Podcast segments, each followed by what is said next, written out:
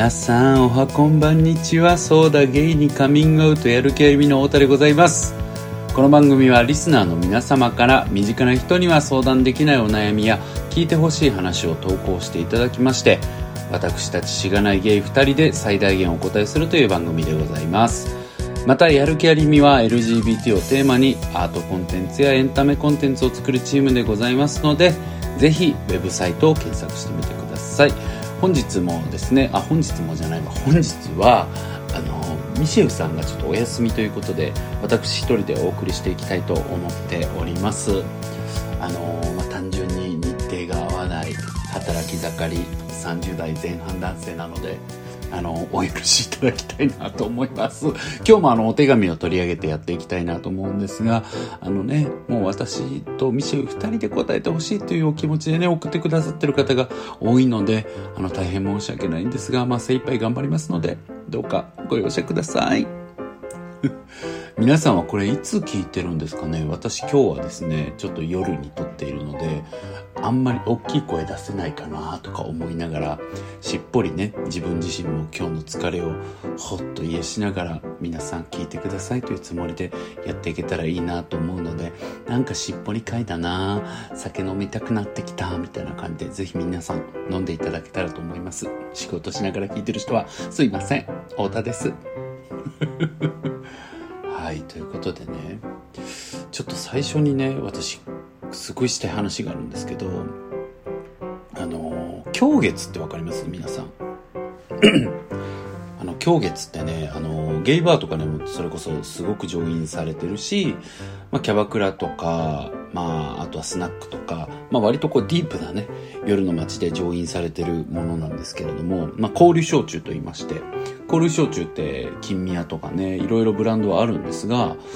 まあ、あんまり多分ね、お酒飲まない方とかマジで縁がないと思うんですけれども、本当にこう、なんていうの？お酒ってまあ聞くとね、例えば日本酒とかワインとかこう複雑味があって、奥行きがあって、なんかこう大人な膨らみがあるね、余韻のあるものを想像されると思うんですけど、まあ、香類焼酎というのは、まあ、そういうものを全て抜き去ったですね、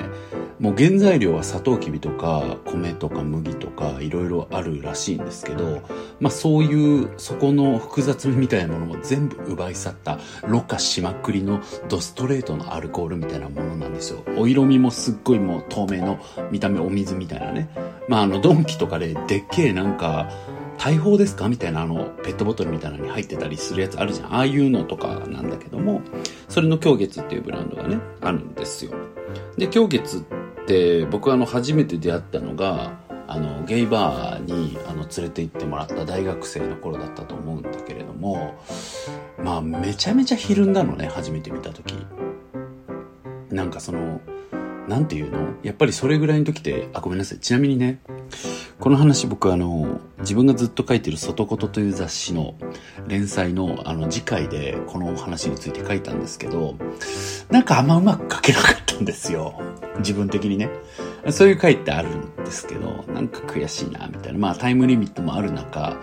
まあいつも原稿、時間を押しまくりで本当にこれ担当編集聞いてたらブチ切れるんじゃないかっていうぐらい毎回押してるんですけれども、まあ、なんかまあそういうね、時間もある中で作るものが書く仕事なので、まあそういう制限あってこそなのは当たり前なんですけど、まあなんか、あー、なんかうまく書けなかったなーって感じがあって、フラストレーションがあったので、ちょっとこうやって話すことで消化したいと思ってるんで、やたらね、交流症状詳しいなとかいうのはちょっと調べたんです。そういうことがあったりして話させてもらってるんで、ちょっと私のね、あの、消化しきれない思いを聞いてくださればと思うんですが、すいません、脱線しましたが、まあそんなこんなでですね、あの、今日月ね、私はゲイバーに行った頃に出会ったんです。そんですごくひるんだんです。初めて見た時。なんかね、あのー、まあ、今日知ってる方いると思うんですけど、四角いね、本当にこう、狭い店内、まあ、ゲイバー狭い店内ばっかりじゃないですけど、まあ、どんな店内でも、こう、効率よく積み上げれるようにですね、まあ、おそらく四角にしてあって、で、もうだから、すごい、あらゆる意味で効率的なんですね。で、ラベルとかも、なんか、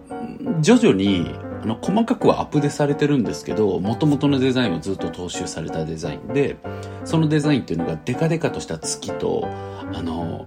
デカデカとした狂月っていう文字と、天然水仕込みっていう、ちょっと本当かって疑いたくなるような、それだけが書いてある。なんかあと遠くの山々みたいなのがあるんですけど、まああの、ね、僕も結構、なんて言うんですか編集業界にいたので、デザインとかは、まあ、どっちかっていうと明るい方だと思うんですけど、まああの、パッと見て、シンプルなデザインとも決して言えないし、スタイリッシュなデザインとも決して言えないし、まあ何なんだこれはっていう、まあはっきり言ってデザインというもののこだわりを1ミリも感じない。まあ本当にこんなこと言ったらね、あの、誰かがデザインしたわけですからぶち殺されないかなとか思うんですけれども、まあでも、まあそうなんですよ。おしゃれにしようって思いとかはきっとなかったんだろうな、みたいな。でもさっきも言いました通り、徐々に徐々に細かいマイナーチェンジしてるんで、すごくこう、デザインとしては綺麗に整ってるんですよ。ただまあ、昔のやつとか、まあ10年前とかでももうちょっと荒みのある、まあなんかデカデカと月書いて、狂月天然水仕込みみたいなね、書かれたものだったんですけど、まあひるんだんですよね、それを見て。うん。やっぱり当時って、あの、大学僕確か2、3年生とかだったので、まあ言ったらなんか、もう本当に痛い経験もいっぱいするじゃないですか。僕あの、未だに本当にトラウマになって、ウォッカあんま飲めないんですけど、ウォッカの中瓶をね、ストレートで4分の3ぐらい 750ml のやつ飲んじゃって、次の日急性アルコール中毒で死にかけたみたいなことがあったりとか、なんかもうね、一生分のカシスオレンジ飲み飽きちゃって、もうなんかカシスオレンジ飲めなくなっちゃったりとか、まあそういうね、まあアルコールが、耐性が、まあそこそこある若者の、まあ痛々しい飲み方みたいなのをもう散々やってたので、なんかもう、ボンボンみたいな、お酒自分大好きですよ、よです、みたいな。発泡酒とビールの違い、全然すぐ分かっちゃうんで、お願いします、みたいな。なんか誰に言うでもないんだけど、そういう感じのね、テンションだったんだけれども、まああの、ゲイバー連れて行ってもらって、で、なんかちょっと仲いい友達とかと行ったんだけど、まあちょっとおしゃれな店でね、また初めて行ったところが。だしまあなんかちょっとゲイバーとかってこうディープだし、まあアンダーグラウンドじゃないか、アンダーグロンク、あグラウンドかで言ったらまあ、ちょっとどっちかというとアングラなものじゃないですか。まあディープなものだね。ディープなものじゃないですか。だからやっぱりそういうのを、こう余裕を持ってね、こう安全に楽しめる大人みたいな人たちが集まってるから、なんか僕はそれすごいかっこいいなと思って。てで実際今もかっこいい文化だなと思ってるしそういうお店やってる方皆さん尊敬してるんですけど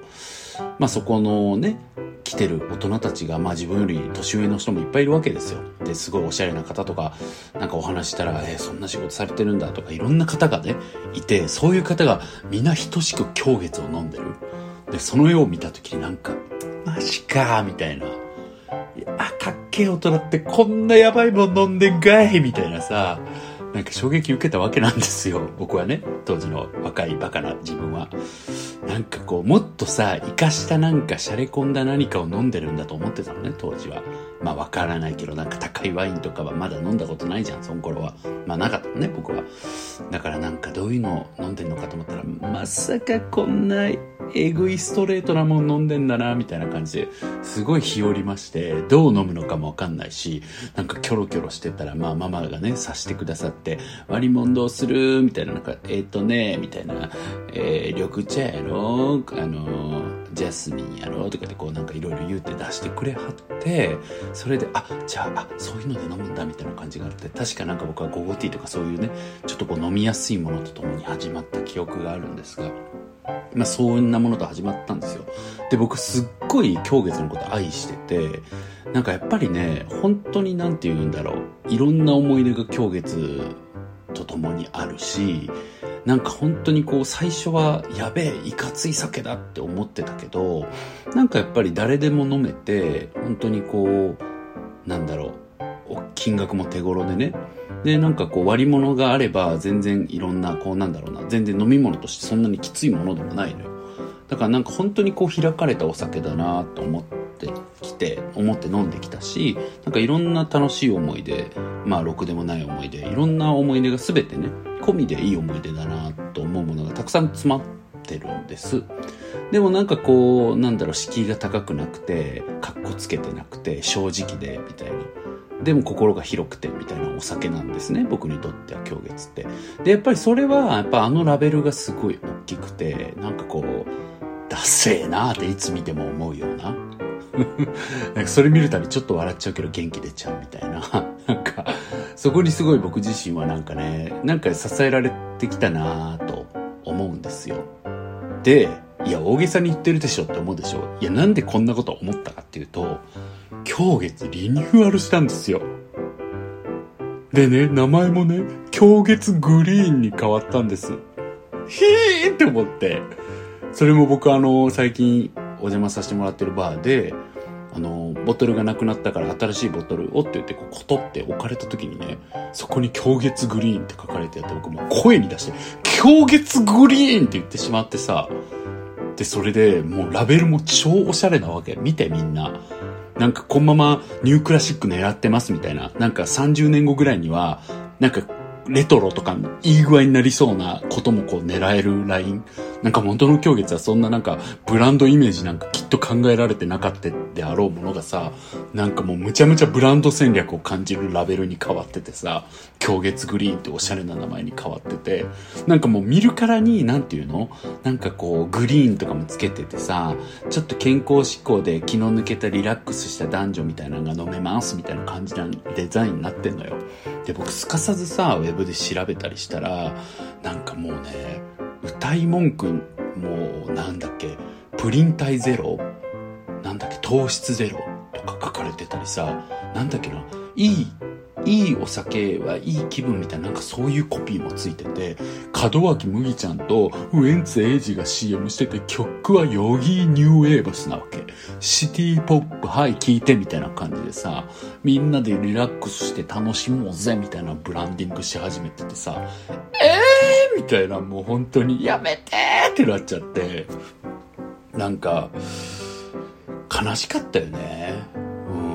でもなんかね普通にマーケティングとしては、ブランディングとしては超正しいじゃんって思って、あ、そうそうと思って、僕自身はさ、長い紆余曲折を経て、狂月ってものが実はすごく開かれたお酒だし、みんなが飲みやすいお酒だし、なんかこ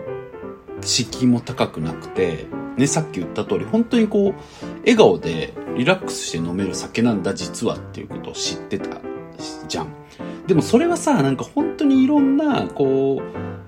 う、なんだろう、道を通って、今月って実はねってたどり着くもんだったのが、なんかそこのさ、なんだろう、今月が奥の奥にあった実はリラックスできる本当に草原みたいな隠れた土地だったんだけど、そこをさ、めちゃめちゃ道舗装されてさ、はいどうぞ皆さん今月ってすごくリラックスできる草原ですみたいな感じの、なんかこう、マーケティングやられたみたいな感じで、なんかそこのさ、楽園をさ、なんか毎週末になるたびになんかごそごそ開いてさ、それこそゲイバーの扉開いて、ああ、なんかここやっとたどり着ける自分、なんかこう、いいな、いい大人になってるな、みたいな思ってたのが、なんかもう門脇麦ちゃんとウエンツエイジさんにですね、ガサガサもう、踏み入ってこられて、いや、そんな言い方したらあれだな。全然嬉しいし、たくさんの人にね、飲んでいただけるのいいことだなと思うんだけど、やっぱりなんか、あ、変わってかなきゃいけないんだな、いろんなことってと思ってさ。うん。で、変わらないとなくなるじゃないですか、必ずいずれね。だから、なくならないためには変わんなきゃいけないんで、なんかね、悲しいって思った。いやでもまあね、これから多分しこたま普通に狂月グリーン飲みまくって、まあ狂月がダサかったことをね、多分数年後には、あれマジで何だったのって言ってるんだと思うんだけど、あのラベル何だったのマジでダサかったよねとか言ってるかもしれない。わかんない。僕もね、きっと変わっていくんでしょうけど。まあそんな切ない話。っていうかわかんない。これもう本当に夜に一人で撮ってるから切ない話になってるけど、まあ、ミシェルさんと多分二人で話してたら多分爆笑トークだったと思うから、ちょっとこれミシェルと話したかったら、多分ミシェル知らないのよ、今月グリーンに変わってること。多分ショックしてると思う。ちょっとこれ次回ね、感想ミシェルさんに聞きたいなと思いますが。ということでそんなところでですね、皆さんからいただいたお手紙をですね、ここから読み上げて、お話ししていきたいなという思います。もう夜だから噛んじゃうわ。お手紙のコーナーに移っていきたいと思います。はい。ということで今日はですね、えー、鹿児島在住の24歳、ひよこ丸さんからのお便りでございます。はい。太田さん、ミシェルさん、はじめまして、24歳会社員のひよこ丸です。すいません、私一人でございます。いつもお二人の楽しくハイテンションでアゲーな会話に元気、パワーをもらっています。あありがとうございます。個人的には太田さんの笑い方がとても好きです。ありがとうございます、本当に。えー、以前ナンバー150でとりあえず毎日5分は頑張ってみると話されていたことに感化され今まで手抜きしていたスペイン語の勉強を毎日5分は必ず継続して行っています。おすごい。すごくない？めっちゃ偉いじゃん。天才だと思うマジで。えー、すごいね。スペイン語でしょ？ちょっとなんかね1年ぐらいやったらどうなってんのかまた教えてほしいです。本当に。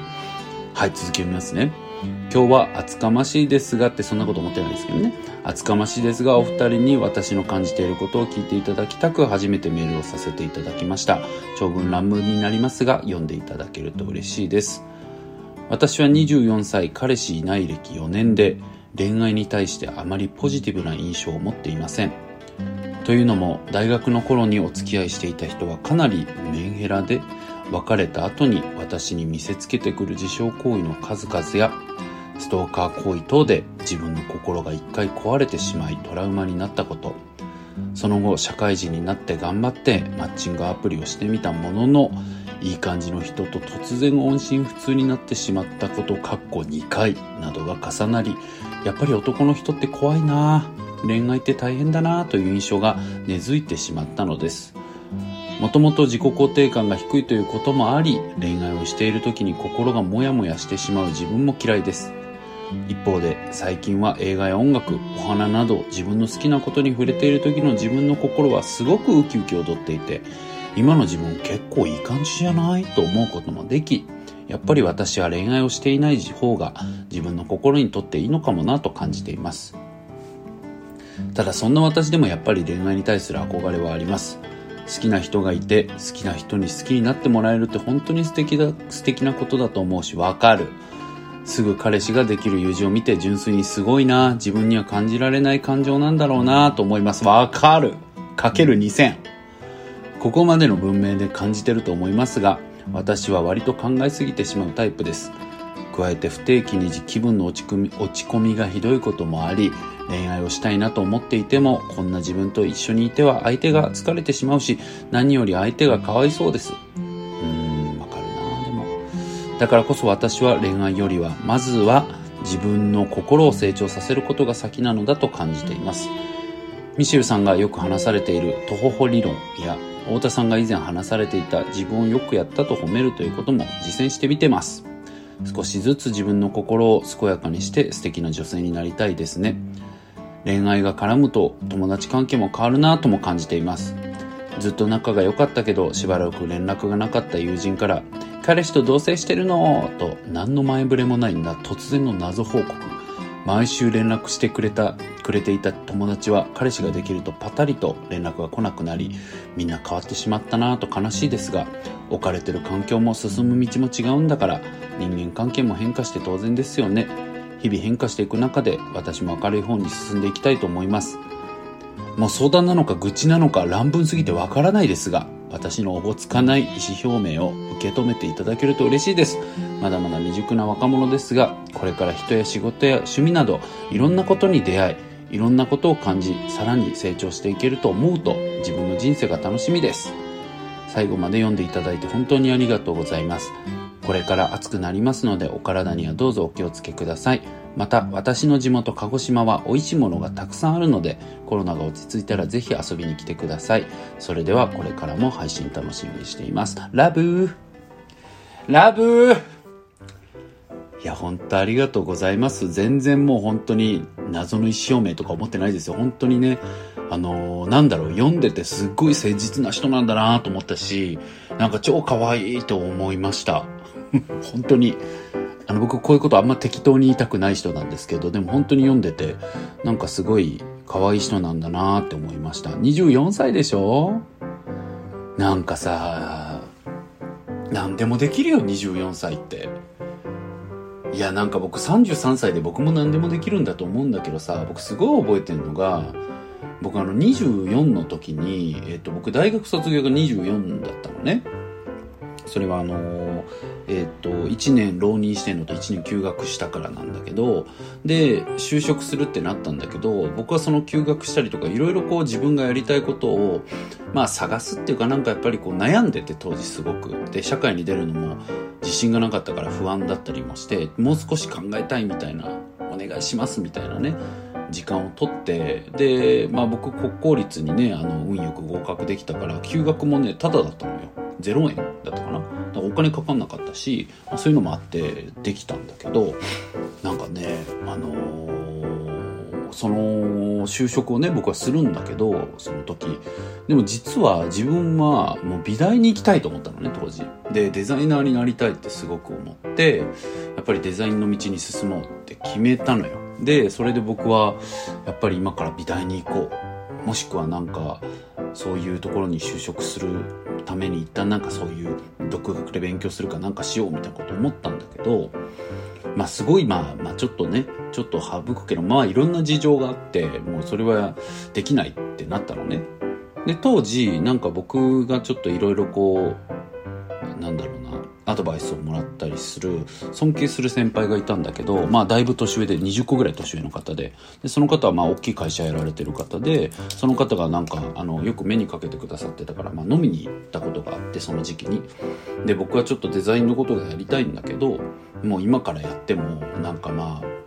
まあ遅いかもしれないしとか、まあ僕もね、今考えたらこう、もうやれない理由を探してたんだけど、もうやれないって当時はなっちゃったから、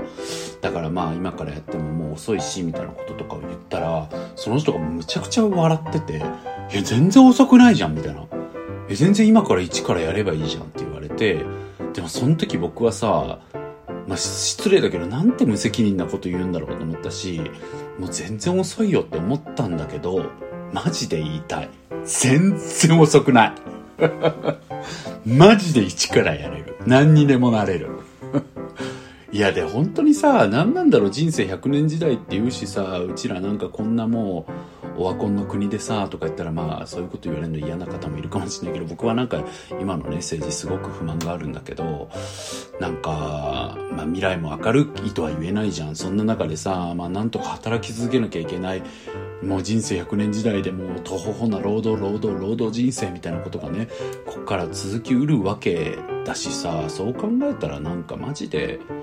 なんか焦らず行こうぜと思うし、なんか全然今からでもどうにでもなるよなとかも思ったりするわけ。うん。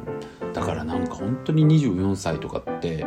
僕自身は尊いって思うし、わかんない。10年後のさ、まあ34、まあ今年僕34なんだけど、まあ44のね、自分とかは、なんでもできんじゃんってね、自分に対してすごく思ってるのかもしんないしね。あんまり自分をねこう制限せずにねやっていきたいなお互いっていうふうには思うなって関係ないこと言っちゃったわけどねあのなんだろうな考えすぎちゃうっていうこと書いてたじゃんでなんかそれは僕もめちゃくちゃそうだし気分の落ち込みがあんのも僕もなんかそうなんだけどなんかでも考えるのっていいことだしなんかそれに関してはさなんだろううーんいいと思うんだよね。で、気分の落ち込みがあるのもなんか一生懸命生きてるからなわけだし、うん、素敵なことだと思うわけよ。うん、だからなんか、なんだろうな。なんかさ、ポジティブであろうとか、常に元気であろうとかまでは、やっぱり体質もあるし、正直。なんか僕必要ないかなと思うんだけど、せめてやっぱり、まあそういう暗い時もある自分とか、なんかこう考えすぎちゃう自分も、それもいいよねって、そういう自分もいいよねっていうところはやっぱ持ってたいなって思うよね。うん。なんか明るくしよう、ポジティブでいいよとかは、なかなか難しいし、才能も正直あるけど、あれ遺伝子めっちゃ関係するらしいし、その話もどっかでね、やった話気がするけど、ポッドキャストで。うん。だからなんか、まあそこまではいけなくても、まあそういう自分もあり、一生懸命生きてる、可愛いみたいなことはね、ちゃんと思っておくっていうのはね、うん、難しいけどね、大切にしてほしいよね。なんか割と関係ない話、ちょっと、関係ないというかね、本筋とちょっと逸れたところを話しちゃったけどね、気持ち超わかる。恋愛って大変だよね、マジでね。うん。なんかそもそも自分のことがさ、まあ、あのね、ひよこまるちゃんは、あの自己肯定感低いって書いてたから、まあ、ざっくり自分に自信ないんだと思うんだけど、なんかさ、自分にマジで自信ない人間がさ、なんか、自分を売りに出さなきゃいけないってマジで地獄じゃん。なんか、ねそれは僕も超ね、よく感じてきたなって思うし、なんかだるーって思う。なんか、うん。けどよくね、あの、このポッドキャストでも言うけど、やっぱりなんか、うーん、はったりはかましたいよね。なんかやっぱ自分でね、値引きのシール、割引のシール自分に貼っちゃいけないっつうかさ、もう自分をマジで売りに出すっていうね。まあ売りに出すってつまりはなんかこう、アプリで誰かに会うとか、もしくはそういう出会いの場合コンに行くとか、誰か紹介してもらうとか、なんかそういうとこに行くときにさ、なんかせめて貼ったりでもさ、なんか、いや自分結構いけてますよ、みたいな感じでやっぱ行きたいよね。わかんないけど。うん。なんか、自分がかわいそうじゃん、だって。なんかいつも僕あの、5億回言ってるけど、やっぱり自分をね、どなんかあの、小田和正パイセンの歌詞じゃん？うん。だから自分のこと大切にして誰かのこと外思うみたいにっていうのはね、すごいそうだと思うから、やっぱり自分を他者だと捉えた時にはなんか割引シールなんか貼らないじゃん、自分だったら。自分にね。だからやっぱり自分、誰かに対してもね、友達、大好きな友達のことををなんかこう卑下しないように自分のこともやっぱ卑下しすぎない方がいいからやっぱちょっとハったりみたいなところはそこら辺はね大事になったりするよね。でもさハったりでかましてそういう売り場に行かないといけないってなったらさめんどくさいしだるいし疲れるしだったら行きたくないな。趣味のことやってる時とかの方が本当に私生き生きしてるなって思ったらなんかこうねちょっとなんか、もうね、足が向かなくなる恋愛市場にみたいなことは本当わかりますよ。うん。だから、なんか今言ったこと別にね、多分ひよこ丸さんも分かってるだろうし、やっぱはったりかましてでも、やっぱりなんか、なんだろうな、うん、自分に割、自分を自分で割引しない割引シール貼らないみたいなこと、分かってるんだと思うんだけど、それがめんどくせえし疲れんだよな、みたいなね、ことだと思うのよね。でもなんていうかな、なんか、でも、僕の実感で、これまで僕もなんかそんな恋愛経験が多いわけでは決してないですけど、思うのは、なんかでもそんな自分でも、なんかスッと馴染むような人ってやっぱ多分いて、なんか、なんだろうな、こう、はったりかますつもりで、なんか、チッソー、嘘みたいな感じでね、言ったら、なんか、あれってなんかこう、肩の力が抜けて、こう、なんか、馴染める人ってやっぱりいたりするなと思うんだよね。うん。うん。なんかこの人のこと自分のように思うし、この人もそう思ってくれるんじゃないかなみたいななんかそういう感じ？が、僕はなんか、うん、まあそういう恋愛ばかりではないですけど、そういう恋愛もあったなって思うんです。うんうんうん。まあでもあれだよ。この人も自分にそう思ってくれるんじゃないかってあの、先輩勘違いかもしれないし、まあ、ただ自分がそう感じてるっていうだけで別に相手にそんなこと強要しないんだけど、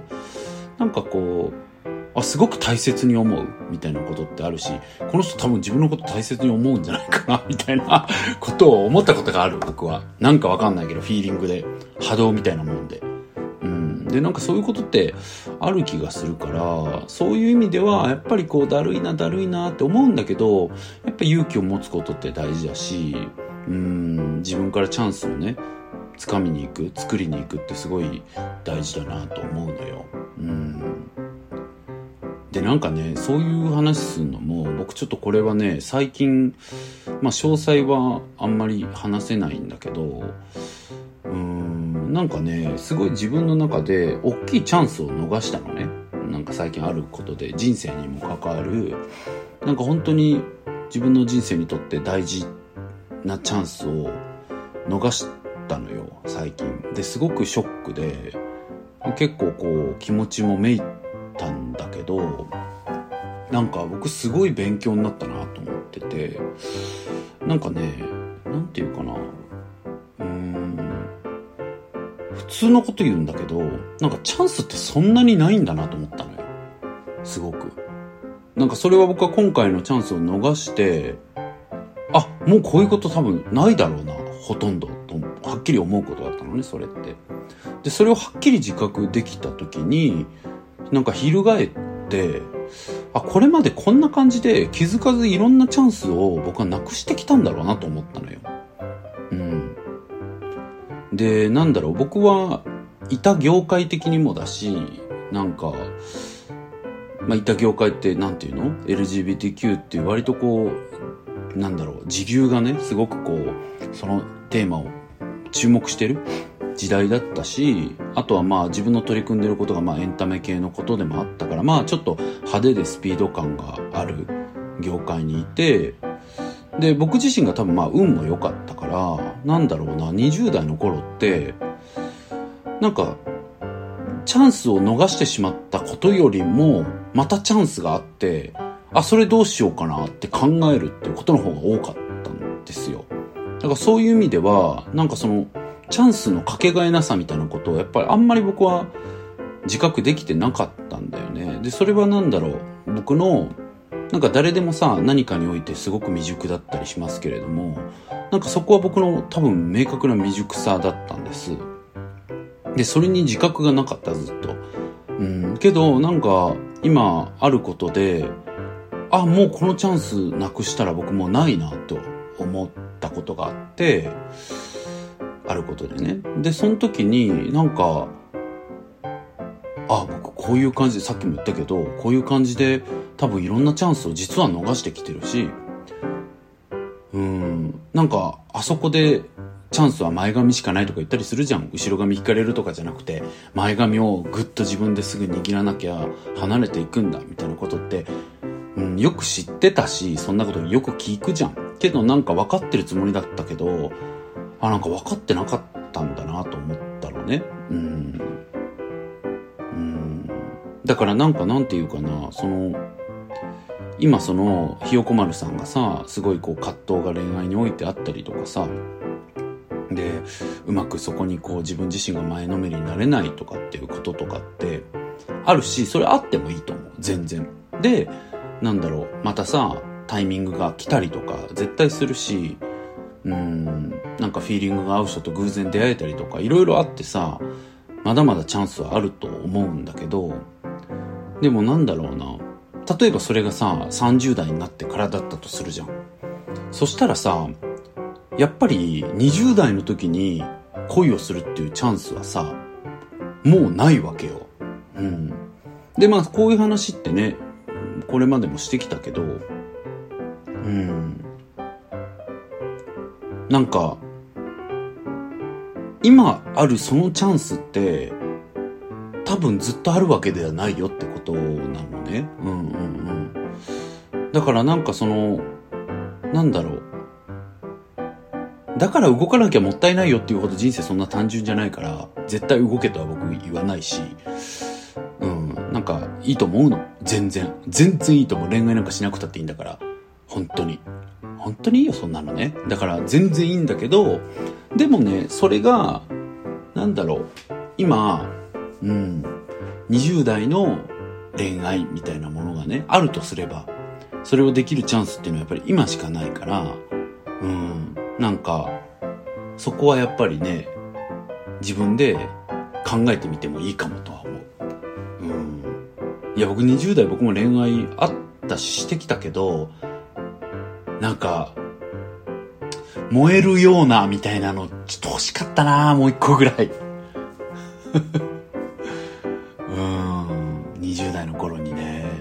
なんかやっぱりちょっと、うーん、僕はなんか、まあわかんない。結婚するとかさ、子供を持つとかも、可能性は言っても低いから確率論でいくとねどうなるか分かんないしこれまでこれからもなんか自由恋愛ゴーゴーゴーって感じでやっていけるかもしれないけどでもやっぱりなんか本当にこう先のこととか考えずさ大好き付き合うみたいなこととかばっかりでももうないし多分こっから10年経ったらもっとそうじゃなくなるしさうんなんかねそういうこうもう燃えるような未来なんてなくていいです。ボーンみたいなやつね。なんか、やっといたらよかったなとか、僕はね、思うから、うん、なんかね、今自分が実はどういうチャンスを抱えてるのかっていうことは、なんか僕はこれからちゃんと意識したいなって思った。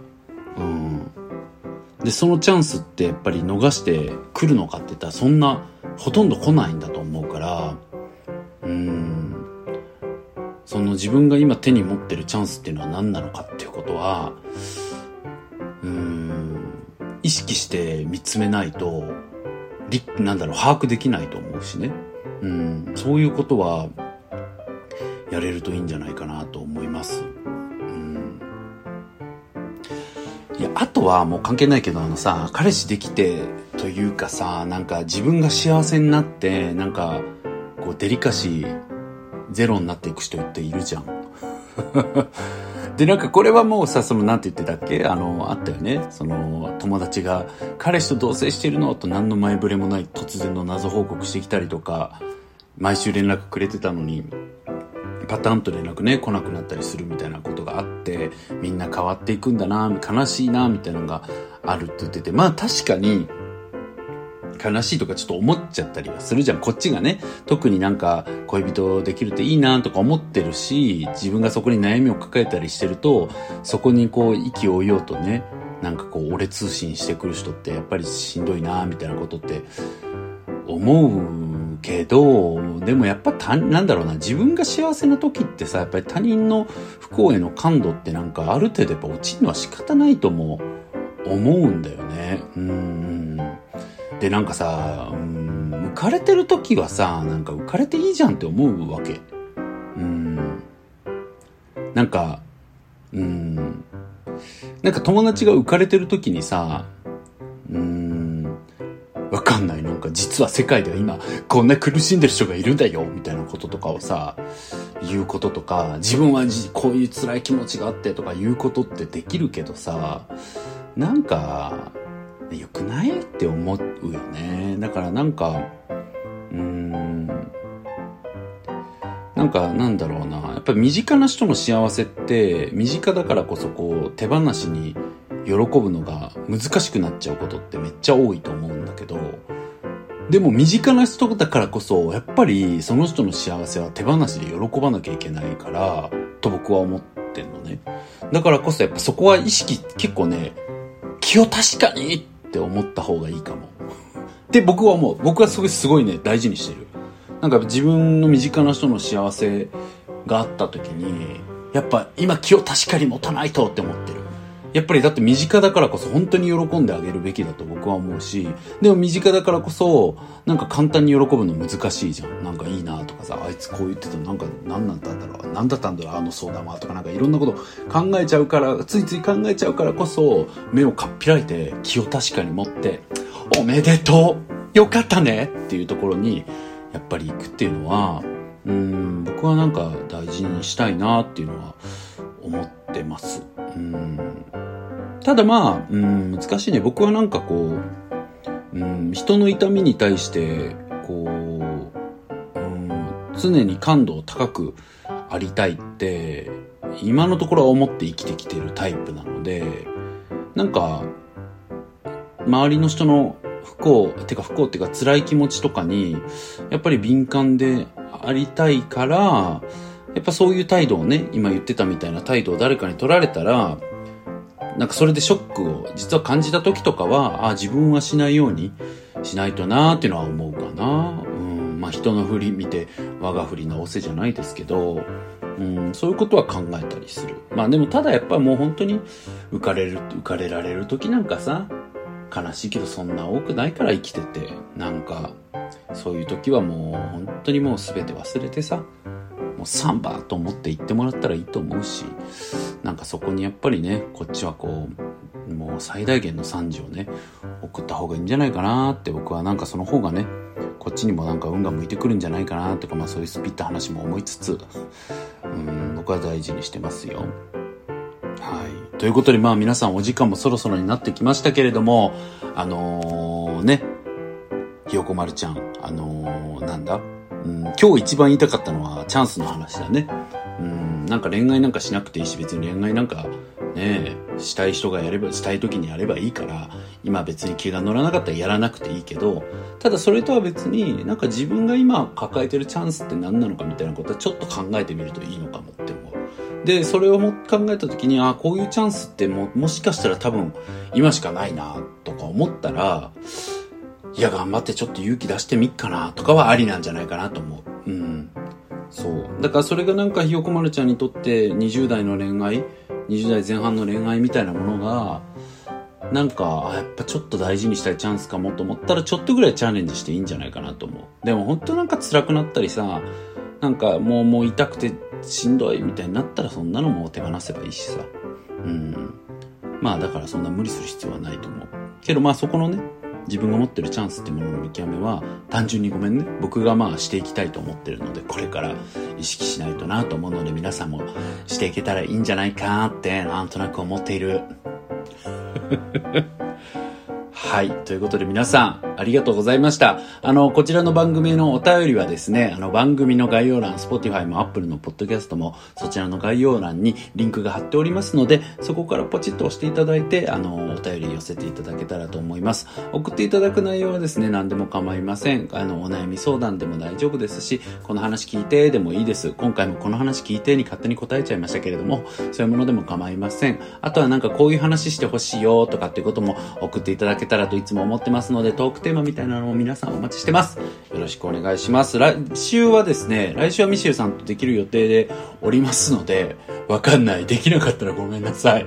多分できますので、皆さんぜひお楽しみに待っていただいたらと思います。今日月の話したいと思います。来週も。はい。ということで皆さん今週もありがとうございました。また、えー、今日これ何曜日だ木曜日か。明日頑張ったら土日休みだよ。まあ仕事の人はまた頑張ってね。ということで、皆さんありがとうございました。やる気やるみの太田でした。さよなら。そうだけにカミングアウト。